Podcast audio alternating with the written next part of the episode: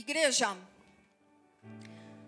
quando nós aceitamos o chamado de Jesus em nossas vidas, quando ele diz segue-me, e nós escutamos e obedecemos essa voz, nós entramos por uma estrada que a Bíblia chama de novo e vivo caminho. Um novo caminho é aberto a uma glória de Deus, a uma ação sobrenatural de Deus, assim como ele disse: no começo haja luz e faz separação entre trevas e luz, assim acontece com as nossas vidas quando ele diz: me segue. Um novo e vivo caminho é o que a palavra de Deus nos ensina. E este caminho é o caminho que foi inaugurado pelo sangue de Jesus Cristo, tem as suas marcas, e é um caminho que nos leva de volta para a nossa casa. É um caminho de volta, um caminho de volta para a nossa Gênese. Jesus, quando pregou na terra as boas novas, ele mesmo, sobre o reino de Deus às pessoas em Jerusalém, ele enfatizou que todas as pessoas deveriam expressar a sua fé com arrependimento verdadeiro. O arrependimento não poderia ser falso, superficial, deveria ser verdadeiro, para que essa fé se externasse, viesse à luz se tornasse visível por meio de novos frutos. Frutos dignos desse arrependimento. Frutos condizentes com a mensagem pregada por Ele, por Jesus. O que nós chamamos de conversão genuína, de conversão legítima, é a fé a nossa fé na mensagem do Cristo, não em outros. A fé genuína, legítima, pura confiança na mensagem do Cristo. E a mensagem do Cristo aponta para uma mudança 180 graus, uma mudança radical no curso do seu caminho nós íamos todos, sem exceção alguma. Eu sempre digo aqui que não é porque é bonzinho que é de Deus. Todos nós andávamos por um caminho de trevas, por um caminho escuro. E o segue-me que Jesus diz para nós, nos aponta um caminho radical, uma mudança de volta para casa. Lá em Gênesis, no capítulo 1, versículo 26 e 27, diz assim a palavra, vai jogando aí na tela. E disse Deus, preste atenção, eu digo sempre isso. Quando disse Deus, devemos dar atenção ao que ele diz. Façamos o homem a nossa imagem conforme a nossa semelhança Tenha ele domínio sobre os peixes do mar, sobre as aves do céu, sobre os animais domésticos, sobre toda a terra, sobre todos os répteis que rastejam pela terra. Criou Deus, pois, o homem à sua imagem. A imagem de Deus o criou, homem e mulher os criou o caminho, o novo e vivo caminho, que é aberto, é rasgado para mim e para você. O caminho apontado pela nossa conversão é este aqui. Criados à imagem e semelhança de Deus, mas como nós estávamos num caminho de trevas, um caminho escuro, à medida que nós convergimos, que nós mudamos a rota, significa transformação total. A mensagem nos leva à transformação do nosso DNA. Diga, transformação do meu DNA Deus fez, preste atenção, a humanidade à sua imagem e semelhança. Ele criou, ele deu forma física a partir do pó da terra ao homem, à mulher, a Adão e Eva, como sabemos. E Deus dotou esses primeiros homens de todas as qualidades semelhantes a Ele mesmo: a razão, o intelecto, as emoções, os sentimentos, a personalidade, a capacidade de ver, a capacidade de ouvir, a capacidade de comunicar, de se relacionar, a capacidade de criar, a capacidade de multiplicar e exercer autoridade. Todas essas características são próprias de Deus e Ele escolheu reproduzir no homem feito a sua imagem e semelhança. Mas, lá em Gênesis, nós também vemos que o homem pecou e a consequência desse pecado foi a morte. E entenda, a consequência do pecado é morte, como nos ensina a palavra, e a genética do homem foi alterada. A terra foi alterada. Algo aconteceu com o pecado, porque a terra passou a produzir abrolhos e espinhos, coisas que não existiam antes. Então, a nossa genética do nosso corpo físico também foi afetada pelo pecado. O homem, então, que havia sido criado num ambiente de luz, passou a ter contato com as trevas.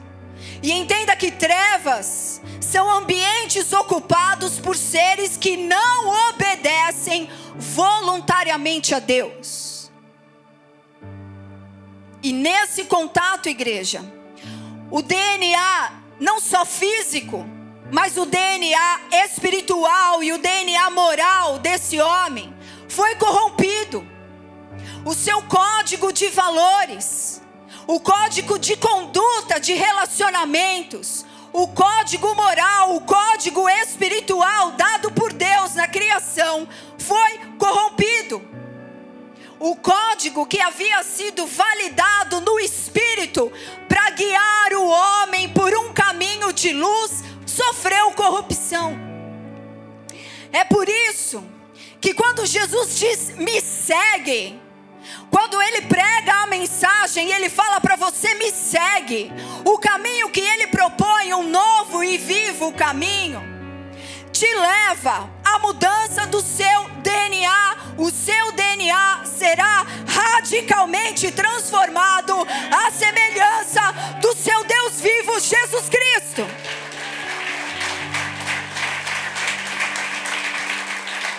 A semelhança do seu Deus, o seu DNA espiritual, o seu DNA moral será transformado até que o seu DNA físico, o seu corpo, também seja transformado quando for glorificado. 1 Coríntios, olha o que o apóstolo Paulo fala para nós. Eu vou ler alguns versículos. Coloca aí a partir do 45 e vocês vão pegando comigo. 45 diz assim: Pois assim está escrito: O primeiro homem, Adão, foi feito alma vivente. O último, Adão, porém, é espírito vivificante. É 1 Coríntios 15, 45, para vocês colocarem aí na tela. Acharam? Aí. 47, pula para o 47.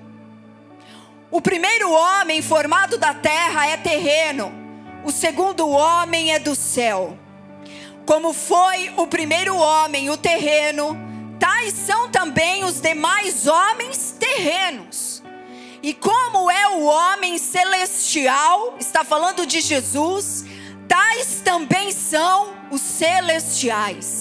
E assim como nós trouxemos a imagem daquele que é terreno, devemos também trazer a imagem do celestial.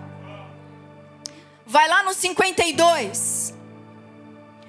A trombeta soará, e os mortos ressuscitarão incorruptíveis, e nós seremos transformados. 54.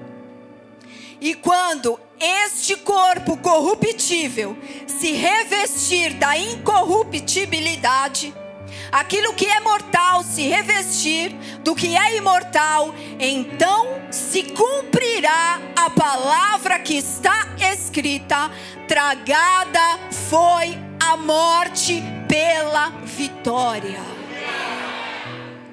Será nesse dia o que a Bíblia diz em um átomo de tempo acontecerá a transformação final para nós encontrarmos com o Senhor nos ares. Esse é o destino desse caminho chamado novo e vivo que você iniciou. O caminho da sua jornada precisa te levar e o Espírito Santo vai trabalhar até que a última parte dessa transformação aconteça, o seu corpo seja glorificado para um corpo celestial, para que você encontre Jesus nos ares. Então, entenda bem, que quando Jesus diz para você me segue, Ele não está te chamando de maneira nenhuma para um clubinho social. Ele abriu um caminho, ele removeu as trevas e diz: as coisas acontecerão de forma progressiva até que a morte seja tragada completamente na sua vida, na minha vida, nas nossas vidas. É por isso que nós chamamos de transformação radical a nossa conversão não é um clubinho para novos amigos, não é um lugar somente para a gente se sentir bem. A igreja é um útero profético para gerar filhos para Deus, para mudança de DNA. Mas entenda, as etapas não podem e não serão pelo Espírito Santo de maneira nenhuma ignoradas. Até que, como diz aqui, em um átomo de tempo, o seu corpo mortal seja revestido daquilo que é imortal, para que você encontre Jesus nos ares. Até esse passo, o Espírito Santo está trabalhando na mudança do seu DNA espiritual e moral. E Deus tem pressa. Como Jesus está às portas, essa mudança é veloz, precisa acontecer de forma rápida, não há tempo a perder. O Espírito Santo não vai ignorar as etapas. Foi dito que precisamos agora carregar em nós a imagem do celestial, a imagem do homem celestial, a imagem do único que desceu do céu. Ele é o único que desceu do céu. O único que desceu do céu, que traz a imagem do céu, se chama Jesus Cristo. E o teu Pai, o teu Pai Celeste, não quer que você tenha dúvida alguma do que isso significa na sua vida. E eu vou ler alguns versículos aqui para trazer um entendimento para você. Esse primeiro versículo está em Colossenses 1,15. Coloca aí. Colossenses 1,15. Estão comigo? Esse versículo diz respeito à luz que brilhou e que resplandeceu sobre as trevas Colossenses 1,15 diz: Este, falando de Jesus, ele é a imagem do Deus vivo. Ele é a imagem, a imagem do Deus invisível. A pessoa que hoje nós conhecemos como nosso Senhor Jesus, ele existia desde a eternidade como o Verbo de Deus. E agora nós cantamos o Filho de Deus porque isso diz respeito à sua encarnação, à sua humanidade. Não é que ele é filho de Deus desde sempre. Ele é o Verbo, ele é Deus, ele é o Criador, o Pai da eternidade, o maravilhoso conselheiro, a sabedoria, o arquiteto do mundo é ele. Por ele todas as coisas foram feitas, mas agora nós adoramos o Filho de Deus por causa da sua humanidade. Mas ele é Deus eternamente, ele é a imagem visível para nós, o corpo perfeito. Mas ele carrega toda a revelação do DNA perfeito, espiritual e moral. Estão re revelados em Jesus. As trevas não puderam encobrir isso. O Pai rasgou os céus, Jesus veio. Ele nos revela o que é o DNA perfeito do céu. E o padrão, igreja, entenda. O padrão de ação do Espírito Santo na sua vida. Você que está no novo e vivo caminho, entenda. Você que está nesse novo e vivo caminho, o padrão de mudança do Espírito Santo é Jesus na sua vida. Ele é a medida usada pelo Espírito Santo para a sua transformação. Todo o DNA espiritual na sua vida e moral na sua vida, o prumo vem a partir de Jesus. O Espírito Santo não muda o prumo. Ele não diminui o prumo. Ele não coloca outro prumo. Jesus é o prumo do Espírito na sua e na minha vida. O segundo versículo está em João 8,12. É uma afirmação que Jesus fez sobre si mesmo. Ele disse: Eu sou a luz do mundo. Quem me segue não andará em trevas, pelo contrário, terá a luz da vida. Jesus revelou sobre si mesmo: Eu sou a luz do mundo. Eu sou. Eu sou a luz do mundo. E aí, em João 12, 35 e 36, coloca aí, João 12, 35 e 36, ele fala sobre a ordem de transformação. Sobre a sua vida, sobre a minha vida, ele não está brincando quando ele diz: Me segue. Andai enquanto tendes a luz, para que as trevas não vos apanhem. E quem anda nas trevas não sabe para onde vai. Enquanto tendes a luz, crede na luz, para que vos torneis filhos da luz. Enquanto tendes a luz, e escuta uma coisa, você que está aqui nessa igreja, Deus tem muito trabalho muito trabalho para promover os encontros verdadeiros.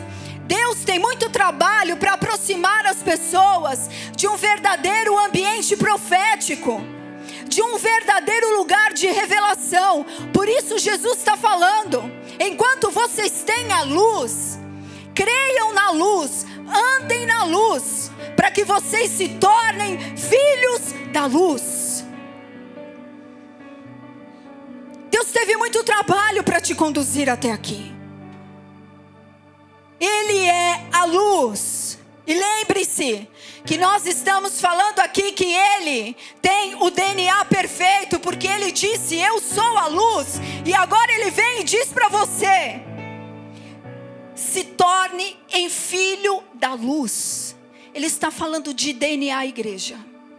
Jesus está falando de DNA espiritual, Jesus está falando de DNA moral, até que o seu DNA físico mesmo também seja contemplado por esta palavra. Ele é a luz e ele diz: se tornem, se transformem em filhos da luz. Jesus é a luz sobrenatural desde o início da criação. Ele é a luz. Ele é a luz sobrenatural. Não há explicações humanas, racionais, científicas para isso. E ele trouxe na terra a luz verdadeira aos homens. Jesus é quem resplandece sobre as trevas, a cegueira espiritual das pessoas, sobre a cegueira de coração, sobre a cegueira de caráter das pessoas. E ele diz: Eu sou a luz, se transformem em filhos da luz. E depois Jesus vem e fala aquilo que todo mundo conhece de cor, mas às vezes não entende o o profundo significado disso está em Mateus 5, 16, 15 e 16. Vocês são a luz do mundo. Jesus disse isso para você. Para você que se converteu radicalmente, entrou por um novo e vivo caminho, ele diz para você: não esteja confuso sobre a sua natureza, você é a luz do mundo. Não se pode esconder a cidade edificada sobre um monte, e nem acender uma candeia para colocá-la debaixo do alqueire, mas sim no velador para que ilumine todos aqueles que se encontram na casa. Assim também brilhe a vossa luz diante dos homens, para que vejam as vossas boas obras e glorifiquem ao vosso Pai que está nos céus é o resultado da transformação do seu DNA. Não é apenas aquela palavrinha que você aprende, ai, cantando uma historinha, nós somos a luz do mundo e o sal da terra. Deus está falando de algo espiritual, de algo moral no seu caráter que vai resplandecer quando ele estiver queimando aí dentro do teu coração. Mas o que a Bíblia, pastora, fala sobre a luz divina? Deus é luz. É isso que a Bíblia fala. Que Deus é luz. E Ele mesmo criou todas as fontes de luz natural para a humanidade. Ele criou o sol, Ele criou as estrelas, os raios, Ele criou a luz do fogo e criou os nossos olhos para receberem a Sua luz. Ele fez o um encontro. Ele fez a luz, ele criou as fontes. E Jesus, como ele mesmo disse, é a única fonte da luz espiritual dos homens. É o único que pode iluminar um coração. A palavra também fala sobre a luz de forma simbólica, para representar, para que fique mais claro tudo que flui de Deus em nossas vidas a partir do símbolo da luz. A luz, que é o lugar para o qual Deus te chama a habitar, a habitar na luz, até a luz dentro de você. A luz simboliza a vida de Deus. A luz simboliza a santidade. Santidade de Deus. A luz também, como muito dizemos, a luz guia, ela simboliza para nós a liderança, o governo de Deus sobre as nossas vidas. A luz simboliza a sabedoria, os bons conselhos, a prosperidade de Deus. Mas a luz, o simbolismo mais forte da luz na palavra é a verdade. Luz é a verdade. Diga para você mesmo: luz é a verdade. Igreja, Adão e Eva conheciam apenas a luz. Entenda. Eles não conheciam as trevas, o ambiente habitado por seres que não obedecem a Deus. Eles não conheciam esse lugar.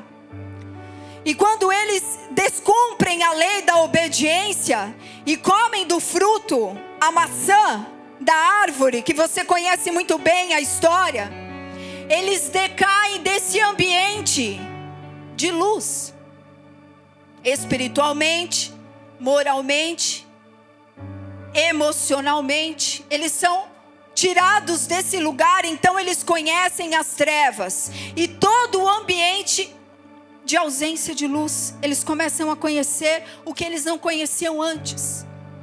Agora preste atenção: O que é importante nisso aqui?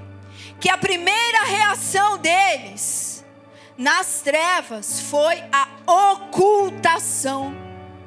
Diga aí, ocultou. Eles se esconderam, se afastaram da luz. Deus pergunta por Adão onde você está, e ele diz: Quando ouvi a tua voz, porque estava nu, tive medo e me escondi.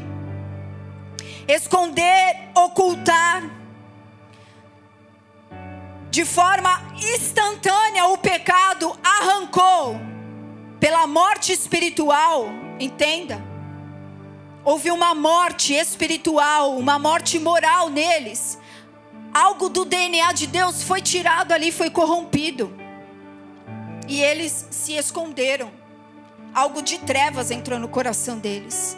A ocultação, o esconder-se. E essa corrupção de DNA, presta atenção, igreja. Presta atenção no que Deus está falando para você. Essa corrupção no DNA, ela foi transferida para todos os homens.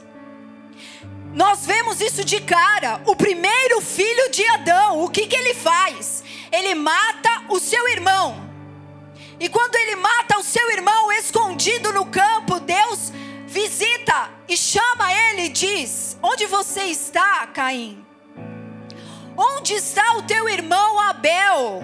E ele fala: Eu não sei, acaso sou eu, tutor do meu irmão? E o Senhor diz para ele assim: O que, que você fez? A voz do sangue do teu irmão está clamando da terra a mim aquilo que ele fez em oculto ficou plenamente revelado a Deus e marcado na terra. Nós vemos isso também nos filhos de Jacó, quando eles têm inveja do seu irmão mais novo, José. E José vai todo de bom coração visitar os irmãos, e aqueles irmãos pegam ele, vendem ele como um escravo, e ele é levado para o Egito. E eles têm um ato cruel de ocultação. A palavra fala que eles pegam um bode com o sangue daquele animal, eles mancham a roupa de José e vão e dizem ao pai de José, Jacó: Olha, um animal selvagem pegou o seu filho e despedaçou ele no campo, está aqui o sangue dele nessa roupa. Está cheio de histórias de ocultação de coisas escondidas, colocadas no pó da terra. Moisés, indignado com uma injustiça, vendo um hebreu ser maltratado no Egito, ele mata aquele egípcio. E ao invés de enfrentar as consequências, ele esconde aquele corpo debaixo da areia e foge do Egito. O que eu quero dizer para você com isso? é que todos esses exemplos confirmam a existente luta entre luz e trevas, entre o DNA de Deus, na verdade, e o DNA das trevas, que é a ocultação, que é o esconder, que é o omitir. Esse é o DNA das trevas. E o que quer dizer para você ser filhos da luz, como Jesus disse? Credes em mim para que vocês se tornem filhos da luz. Presta atenção, igreja. É que preservemos o DNA da verdade. Deus odeia a mentira, coisas ocultas, escondidas. Deus ama a verdade no íntimo. Nós estamos indo de volta para casa. Não dá para brincar com a mudança. O Espírito Santo não vai brincar de transformação parcial, ou é radical ou não é, ou Deus está no negócio ou não está, sim, sim e não, não. Como filhos da luz, precisamos nos acostumar com a presença da luz constantemente em nossas vidas.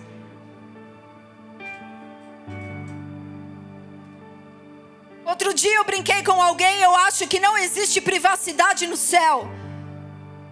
Porque a Bíblia diz que os querubins, os serafins, eles têm anjos, olhos por todas as asas, por fora, por dentro olhos por toda a parte. Então eu penso que não existe esse tipo de privacidade que o homem acha que é bom no céu, pois no céu tudo está visível e os filhos da luz não têm o que esconder.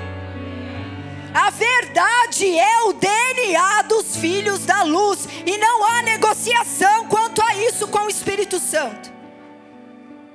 Efésios 5, 8, 9 diz: Agora sois luz no Senhor.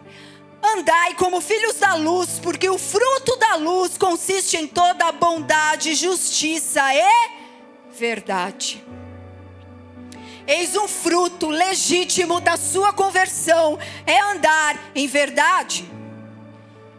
Por isso é urgente que cada um de nós Tomemos posição com qualquer coisa que estiver oculta ou escondida em nossas vidas. Você já entendeu que a medida do Espírito Santo para trabalhar com você é Jesus, e Jesus é a luz. Vocês entendem isso? Vocês entendem a dimensão do que Deus pede para vocês? A luz vem para que as coisas sejam vistas.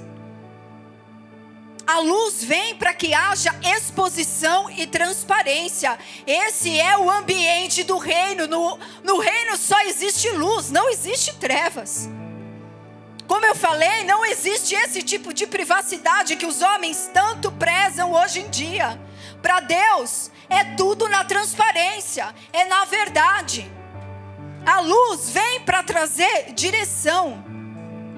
Isso fala de sermos ensináveis aos conselhos de Deus em nossas vidas de verdade.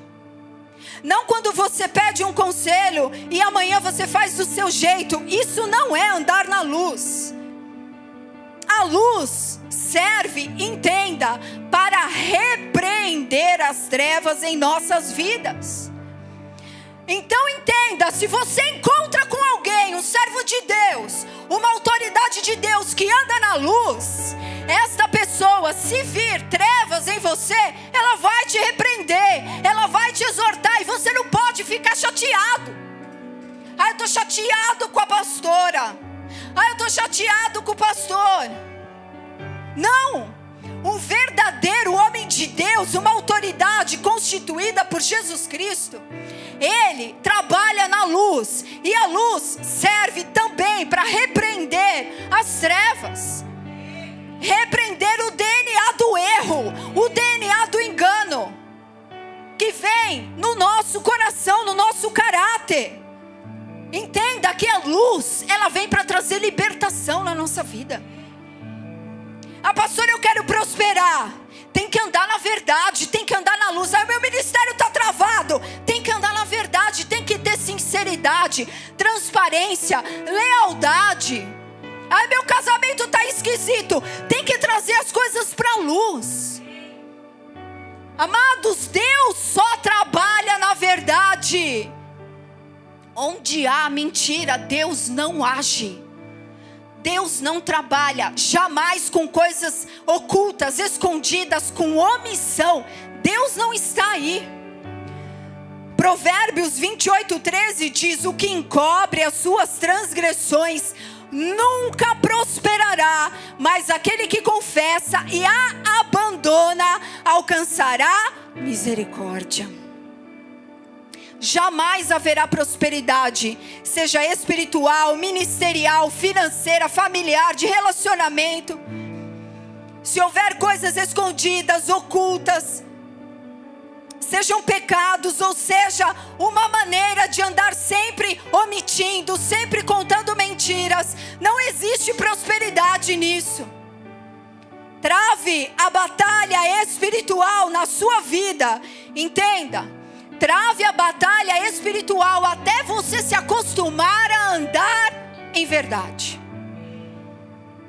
Até você se acostumar a andar de forma transparente, sem nada a esconder.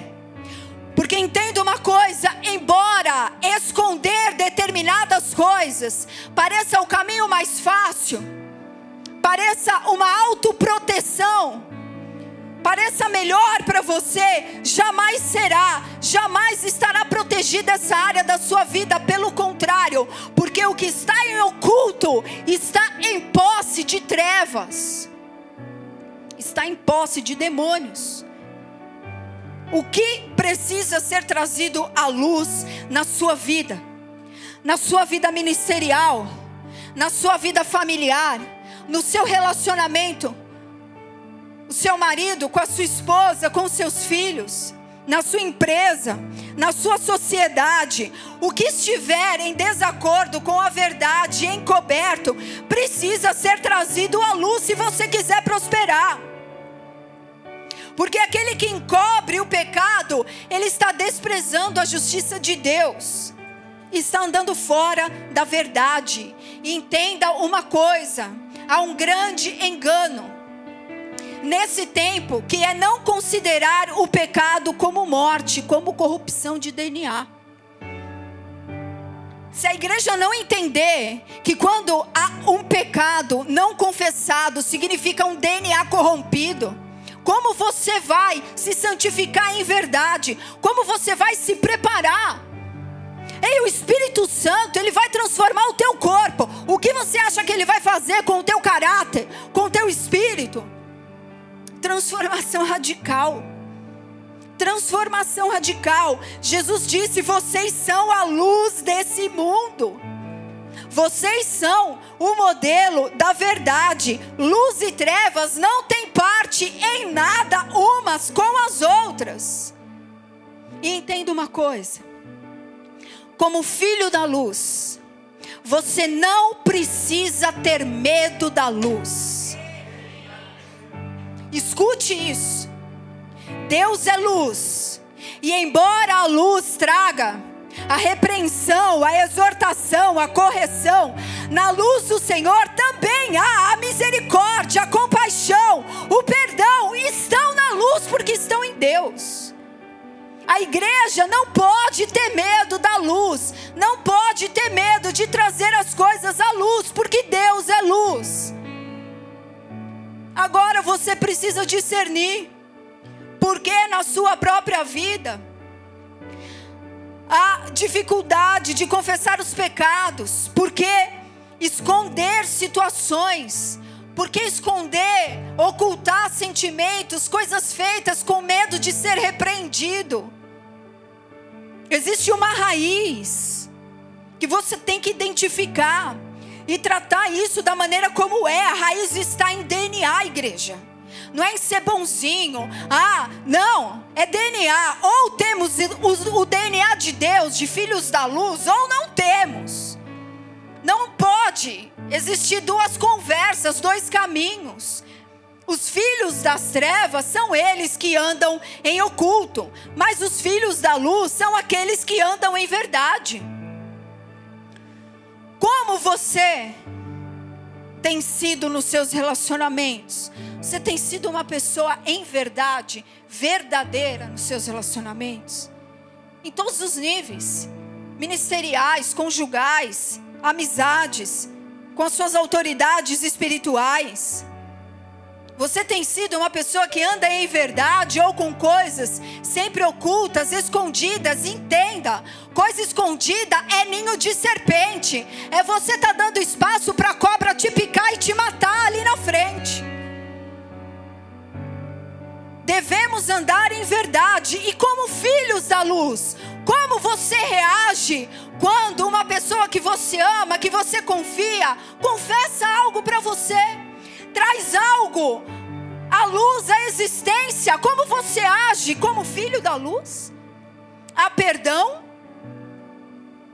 há perdão, há compreensão, há sabedoria de Deus para lidar com a causa. Porque as pessoas dentro da igreja se escondem, escondem pecados, se escondem umas das outras. Uma das partes está sempre com medo, querendo o melhor conforto para si, mas muitas vezes o erro está na outra ponta. Que não manifesta amor, compreensão, misericórdia quando os erros e os pecados são trazidos à existência. E entenda, se você é líder aqui nessa igreja e os teus confessam pecados, vem tratar o erro, haja como um filho da luz, manifeste repreensão com as trevas, mas amor, perdão. Mostre o caminho da segunda chance. Mostre o caminho da segunda chance, pois é assim que Jesus fez conosco. Ele abriu um novo e vivo caminho para a segunda chance. E quem somos nós para fazer o contrário? Quem somos nós para sepultar pessoas chamadas? Nós não somos ninguém. Jesus disse: Vocês são filhos da luz para brilhar a minha luz, a minha verdade, o meu padrão, o meu modo de agir.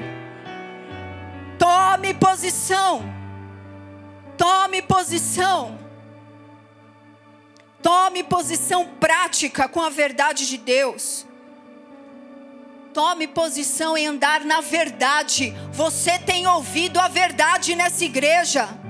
Você tem ouvido a palavra da verdade que está te preparando, está te preparando para encontrar com Jesus nos ares. Não negocie com a verdade, com os princípios que você aprende, aplica, vive, protege, zela por eles.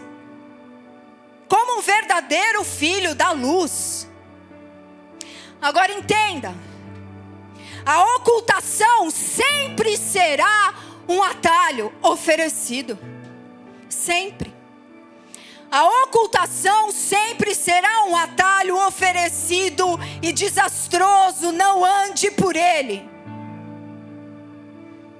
Você tem que aprender a discernir a fonte do conselho nas suas emoções, porque é no momento do problema, da fraqueza, que as nossas emoções se tornam vulneráveis aos falsos conselhos.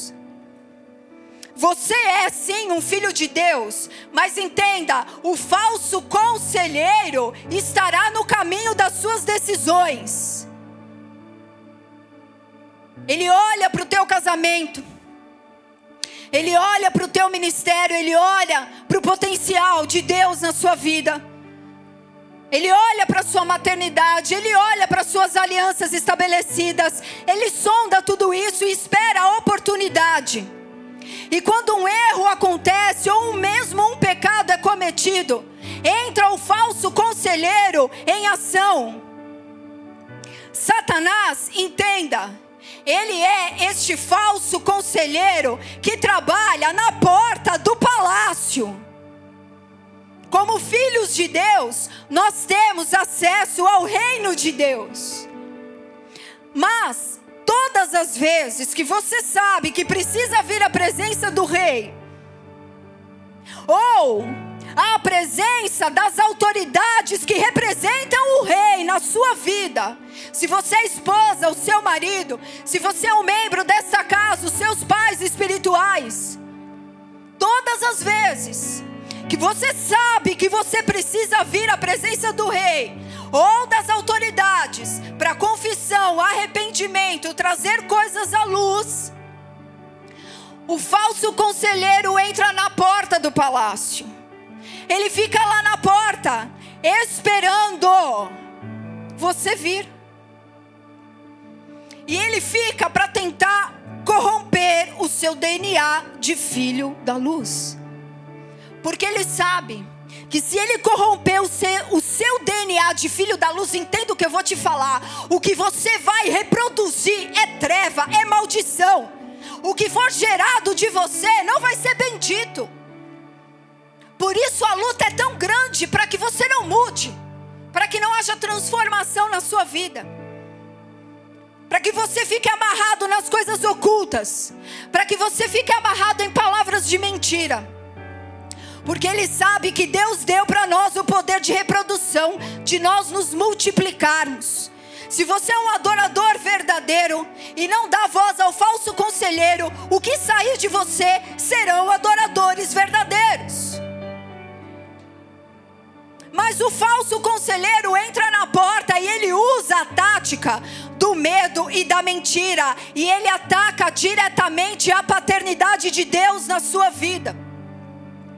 Ele ataca, ele ataca nas suas emoções e ele fomenta pensamentos contra as suas autoridades espirituais. E sutilmente ele te aconselha de uma maneira convincente de que você pode mesmo lidar com tudo sozinho. Que você não precisa expor tanto a sua vida assim. E eu repito, no reino de Deus, essa privacidade humana não existe dessa maneira.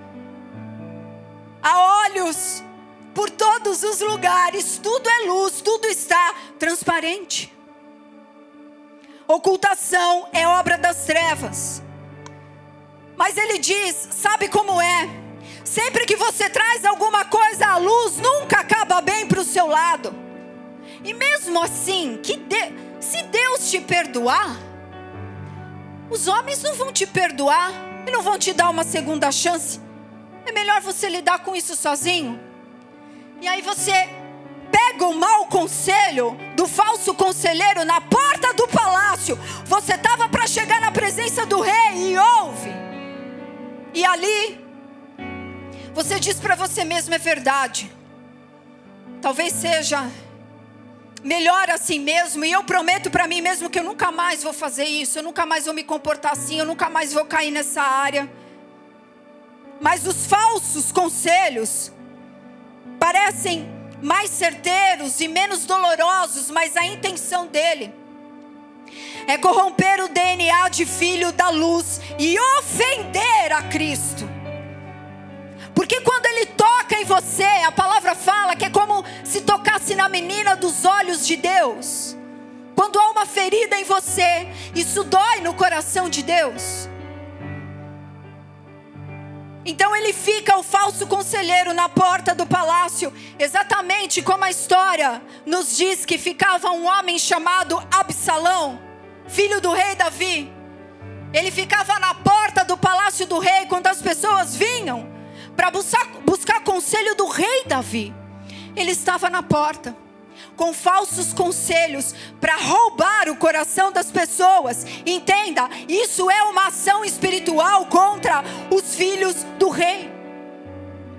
E os conselhos vão sempre te colocar na contramão da verdade. O falso conselheiro é um espírito de engano. Quando ele promove coisas escondidas, coisas ocultas na sua vida. Ele fala do que é próprio dele, mentiroso, pai da mentira. Deus não tem nada com mentiras. E ele vai te colocar na contramão da verdade, eu já falei, contra a sua paternidade, contra as autoridades espirituais. Vai te convencer que não existem pessoas confiáveis, Ele vai te convencer. Ele vai te convencer, Ele vai tentar te persuadir, encher o teu coração de crítica. Só que entenda, quando a gente não anda na verdade em todas as áreas da nossa vida, e andar na verdade, sim, significa coisas ocultas, pecados escondidos, mas também áreas que você enterra áreas que você mesmo decidiu que Deus não vai agir, que Deus não precisa tocar. Eu mesmo decidi que essa área aqui, eu dou conta dela. No momento que eu quiser, eu me acerto com Deus e não é bem assim. E não é bem assim. Aquele que oculta jamais prosperará.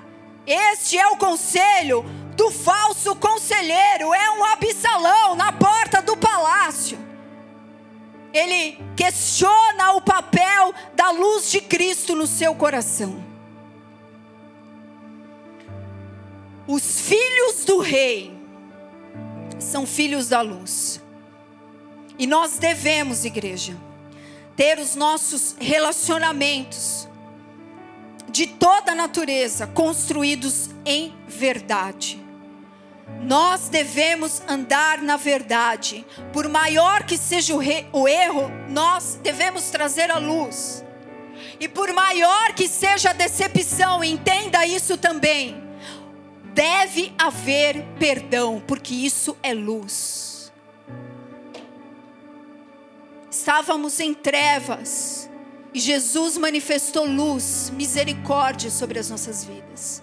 Ele abriu um novo e vivo caminho para nos dar uma chance, uma segunda chance. Uma segunda chance. Eu e o pastor estávamos falando disso no nosso relacionamento. Quando Jesus nos deu uma nova chance, nós decidimos colocar um alicerce chamado santidade, luz. E a nossa casa foi construída firmemente, prosperou. Essa é a diferença. E Deus diz para você: não tenha medo da verdade. E nenhuma das pontas, nem se você for o errado, nem se você for aquela pessoa que erraram com você. A igreja precisa andar na luz, precisa andar em verdade. E eu digo que vocês são a geração dos filhos da luz desse último tempo. Jesus disse sobre nós: vocês são a luz do mundo. Jesus confiou uma missão de revelação para você. Luz revela algo. Luz traz direção. Luz repreende as trevas. Vocês estão entendendo? A luz, só o fato dela chegar no ambiente, ela já repreendeu as trevas. É para isso que Jesus nos chama. E essa luz, entenda, que está dentro de você, se chama Espírito da verdade. Espírito da verdade, Espírito da verdade, entendam o que habita em você, o que habita no seu coração, para te ensinar a lidar com tudo nessa vida, com todas as pessoas, com todas as situações, se chama o Espírito da verdade. É Ele que deve resplandecer em nós. João diz um versículo muito bonito. Na sua terceira carta, versículo 4, ele diz: Não tenho maior alegria do que esta, ouvir que os meus filhos andam na verdade. Não há algo que agrade mais o coração do Pai do que ver os filhos que andam na verdade. Na verdade. Para nós terminarmos, tudo bem? Mais um pouquinho para a gente finalizar? Em João 3, Jesus fala sobre o novo nascimento. E a conversa dele se dá com um líder espiritual muito querido, chamado Nicodemos. O ponto principal da conversa de Jesus com esse homem, com esse Nicodemos, é que Nicodemos o procura porque viu sinais e reconhece que algo diferente há em Jesus. E Jesus quer dizer para ele que o que importa sobre os sinais que o haviam impressionado tanto que haviam dado uma impressão tão grande em seu coração, esses sinais, a importância deles é que produzissem fé e uma mudança tão radical no coração dele, que somente poderia ser comparada a um novo nascimento. Jesus não quer nenhum de nós aqui somente na superfície. Eu vim na igreja, meu, Deus fez algo na minha vida, Deus abriu uma porta para mim, algo aconteceu no meu relacionamento. São os pequenos sinais de início da sua caminhada, são sinais que Deus vai dando de que Ele está te vendo, de que Ele está ao seu lado. Só que, exatamente como Jesus disse para Nicodemos, Ele fala: não fique na superfície dos sinais. O que eu quero verdadeiramente é um novo nascimento. Jesus sabia que Nicodemos, assim como nós, somos frágeis nas nossas emoções, que nós somos instáveis e que alguém pode ouvir, segue-me, começar a segui-lo e depois retroceder na sua decisão. Ele sabe que você corre esse risco. Ele sabe que as pessoas correm o risco de voltar atrás na sua decisão de segui-lo. Porque as pessoas são famintas por boas emoções, boas sensações, o seu próprio conforto, a sua própria vontade. E uma hora, menos hora, essa mudança de DNA começa a mexer e a agitar coisas demais na nossa vida. Não é fácil trazer a nossa vida à luz. Não é fácil obedecer o Mestre. Quando é algo que te dói e que Ele pede para você entregar, para você confiar de novo numa autoridade espiritual. Não é fácil. Mas Jesus disse que seria necessário. Ele insiste que você saiba o que significa a sua conversão, que é caminhar pelo novo e vivo caminho. Foi o que Jesus disse para Nicodemos. Não só são somente os sinais, é a mudança, é a transformação de DNA é o novo nascimento, é o nascer da água, da palavra e do Espírito Santo, é nascer de novo, é ser feito nova criatura em Jesus. Tudo ficou para trás, é o que ele diz, e as coisas novas se fizeram. Ele está falando de DNA aqui. E você pode entender de uma forma muito clara. O DNA, ele é o seu livro da vida. O seu DNA é o seu livro da vida exposto diante de Deus. No seu DNA, de verdade, estão todos os registros. Você não é uma pessoa que caiu assim, plum, tudo está lá escrito no seu DNA, todas as informações genéticas dos seus pais, dos seus avós, de pessoas que você nem sabe que elas existiram, mas Deus sabe. Está escrito no seu DNA, é o livro da sua própria vida. Deus vê, Ele fez o código. Ele fez o código e colocou aí. Ele lê esse código. Não há o que você ocultar. Por isso que nascer de novo é uma oportunidade de amor profunda de Jesus para nós. Uma oportunidade de nós sairmos das trevas, da corrupção e andarmos na luz. Você precisa receber isso de uma maneira radical na sua vida. O novo nascimento é radical. É uma mudança de DNA, Jesus disse, Ele nos dá esta oportunidade de andarmos com o Espírito da Verdade dentro de nós. Mateus 5, 48 diz: Sede vós, pois, perfeitos, como é perfeito vosso Pai que está nos céus. Ele te chamou para ser perfeito e andar na presença dEle. Por quê? Você converteu o seu caminho.